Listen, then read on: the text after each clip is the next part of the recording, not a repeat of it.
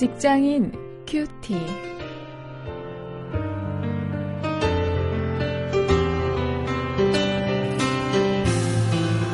여러분 안녕하십니까? 8월 2일 오늘도 사사기 1장 18절부터 36절까지 말씀을 가지고 오늘은 순종이라는 주제로 말씀을 묵상하십니다.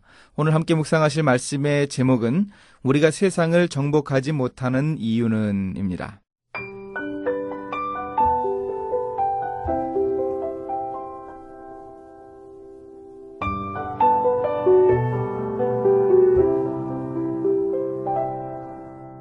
유다가 또 가사와 그 경내와 아스글론과 그 경내와 에그론과 그 경내를 취하였고 여호와께서 유다와 함께 하신 고로 그가 산지 거민을 쫓아내었으나 골짜기의 거민들은 철병거가 있으므로 그들을 쫓아내지 못하였으며 우리가 모세의 명한 대로 헤블론을 갈렙에게 주었더니 그가 거기서 아낙의 세 아들을 쫓아내었고 베냐민 자손은 예루살렘에 거한 여보스 사람을 쫓아내지 못하였으므로 여보스 사람이 베냐민 자손과 함께 오늘날까지 예루살렘에 거하더라.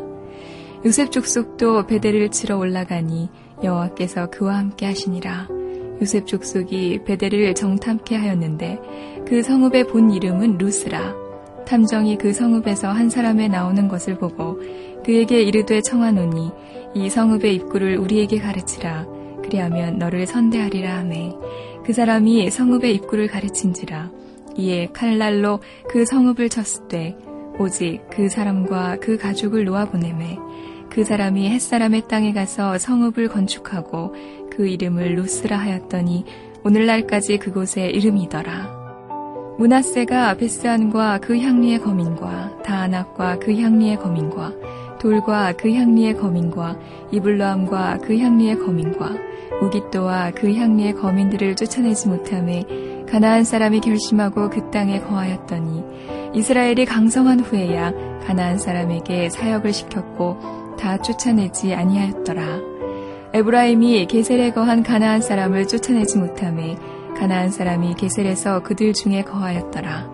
스불로는 기드론 거민과 나할롤 거민을 쫓아내지 못하였으나 가나안 사람이 그들 중에 거하여 사역을 하였더라. 아셀이 악고 거민과 시돈 거민과 알랍과 악십과 헬바와 아빅과 르홉 거민을 쫓아내지 못하고 그 땅 거민 가나안 사람 가운데 거하였으니 이는 쫓아내지 못함이었더라.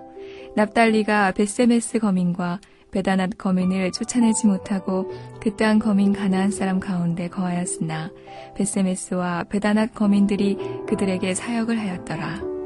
아모리 사람이 단자손을 산지로 쫓아들이고 골짜기에 내려오기를 용납지 아니하고 결심하고 헤레스산과 아얄론과 사할빔에 거하였더니 요셉 족속이 강성함에 아모리 사람이 필경은 사역을 하였으며 아모리 사람의 지게는 아그라빔 빅탈의 바위부터 그 위였더라.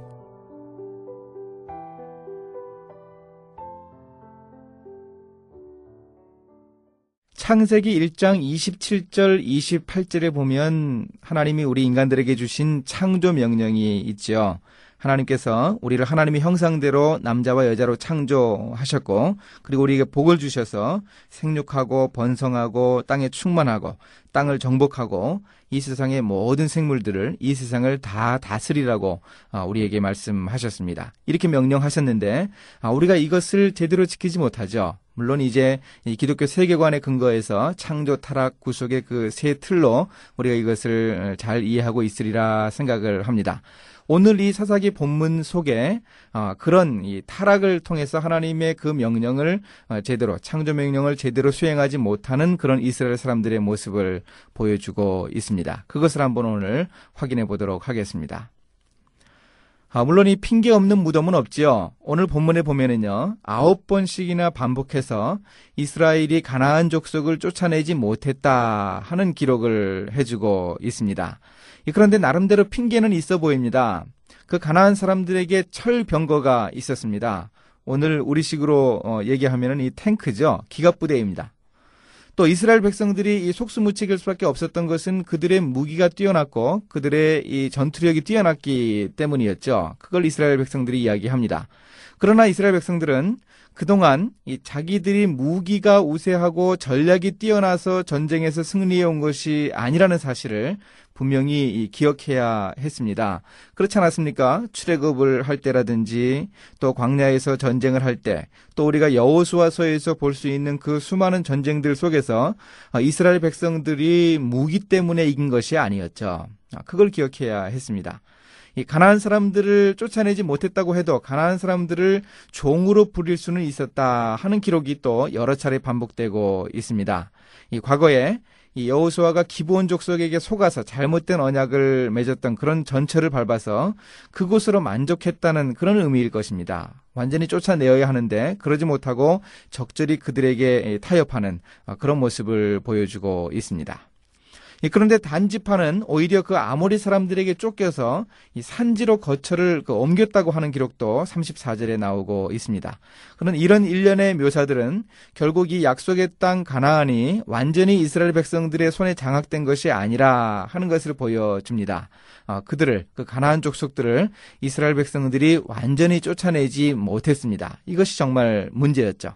그럼 이런 원인이 무엇입니까? 이렇게 되는 원인이 분명히 있습니다. 그것은 한마디로 이야기하면 불순종입니다. 이 하나님의 명령을 그들이 확신하지 않았기 때문입니다. 이 이스라엘 백성들은 그 가나안 땅에 정착해 살면서 그 백성들하고 언약을 맺고 서로 도우면서 그렇게 사는 것이 좋다고 느꼈던 것입니다. 아, 사사기 2장 1절부터 2절에 바로 그런 모습을 분명하게 보여주고 있습니다. 바로 이런 모습이 이런 세상과 타협하는 이런 모습이 오늘 우리 크리스천들이 세상을 정복하지 못하는 이유 아닙니까? 하나님이 우리에게 주신 그 말씀을 확신하고 정말 우리가 이 전적으로 순종하는 자세로 나아간다면 이 세상을 충분히 점, 점령할 수 있을 것이고 정복할 수 있을 것이지만 이 불순종하는 것이 우리의 믿음이 부족한 것이 아, 문제입니다. 아, 오늘 우리 크리스천들이 바로 이런 점을 분명하게 인식을 하면서 아, 이 세상을 정복해야 할 하나님이 우리에게 주신 그 창조 명령을 다시 한번 되새길 수 있기를 원합니다. 이제 말씀을 가지고 실천거리를 찾아봅니다. 하나님의 뜻에 불순종하면서 하나님의 약속을 제대로 지킬 수 없다는 사실을 우리가 분명히 기억해야 하겠습니다. 또 우리의 일터를 그 하나님이 주신 능력으로 정복하지 못하는 이유가 무엇인가 또 우리가 생각해 보아야 합니다. 우리의 일터에서 전적으로 하나님의 능력을 의지할 수 있어야 합니다. 하나님의 말씀에 우리가 전적으로 순종할 수 있어야겠습니다. 그런 믿음을 달라고 우리가 하나님께 기도할 수 있기를 원합니다. 이제 함께 기도하시겠습니다. 하나님, 세상을 정복하지 못하는 것을 핑계하지 말게 하옵소서. 하나님의 약속을 확신하지 못하고 불순종하기에 저의 일터에서 제가 주도적인 역할을 하지 못합니다. 어, 저를 불쌍히 여기어 주시고 굳건한 믿음을 주시어서 저의 일터에서 승리하는 그런 크리스천이 될 수 있도록 인도해 주시옵소서. 예수님의 이름으로 기도했습니다. 아멘.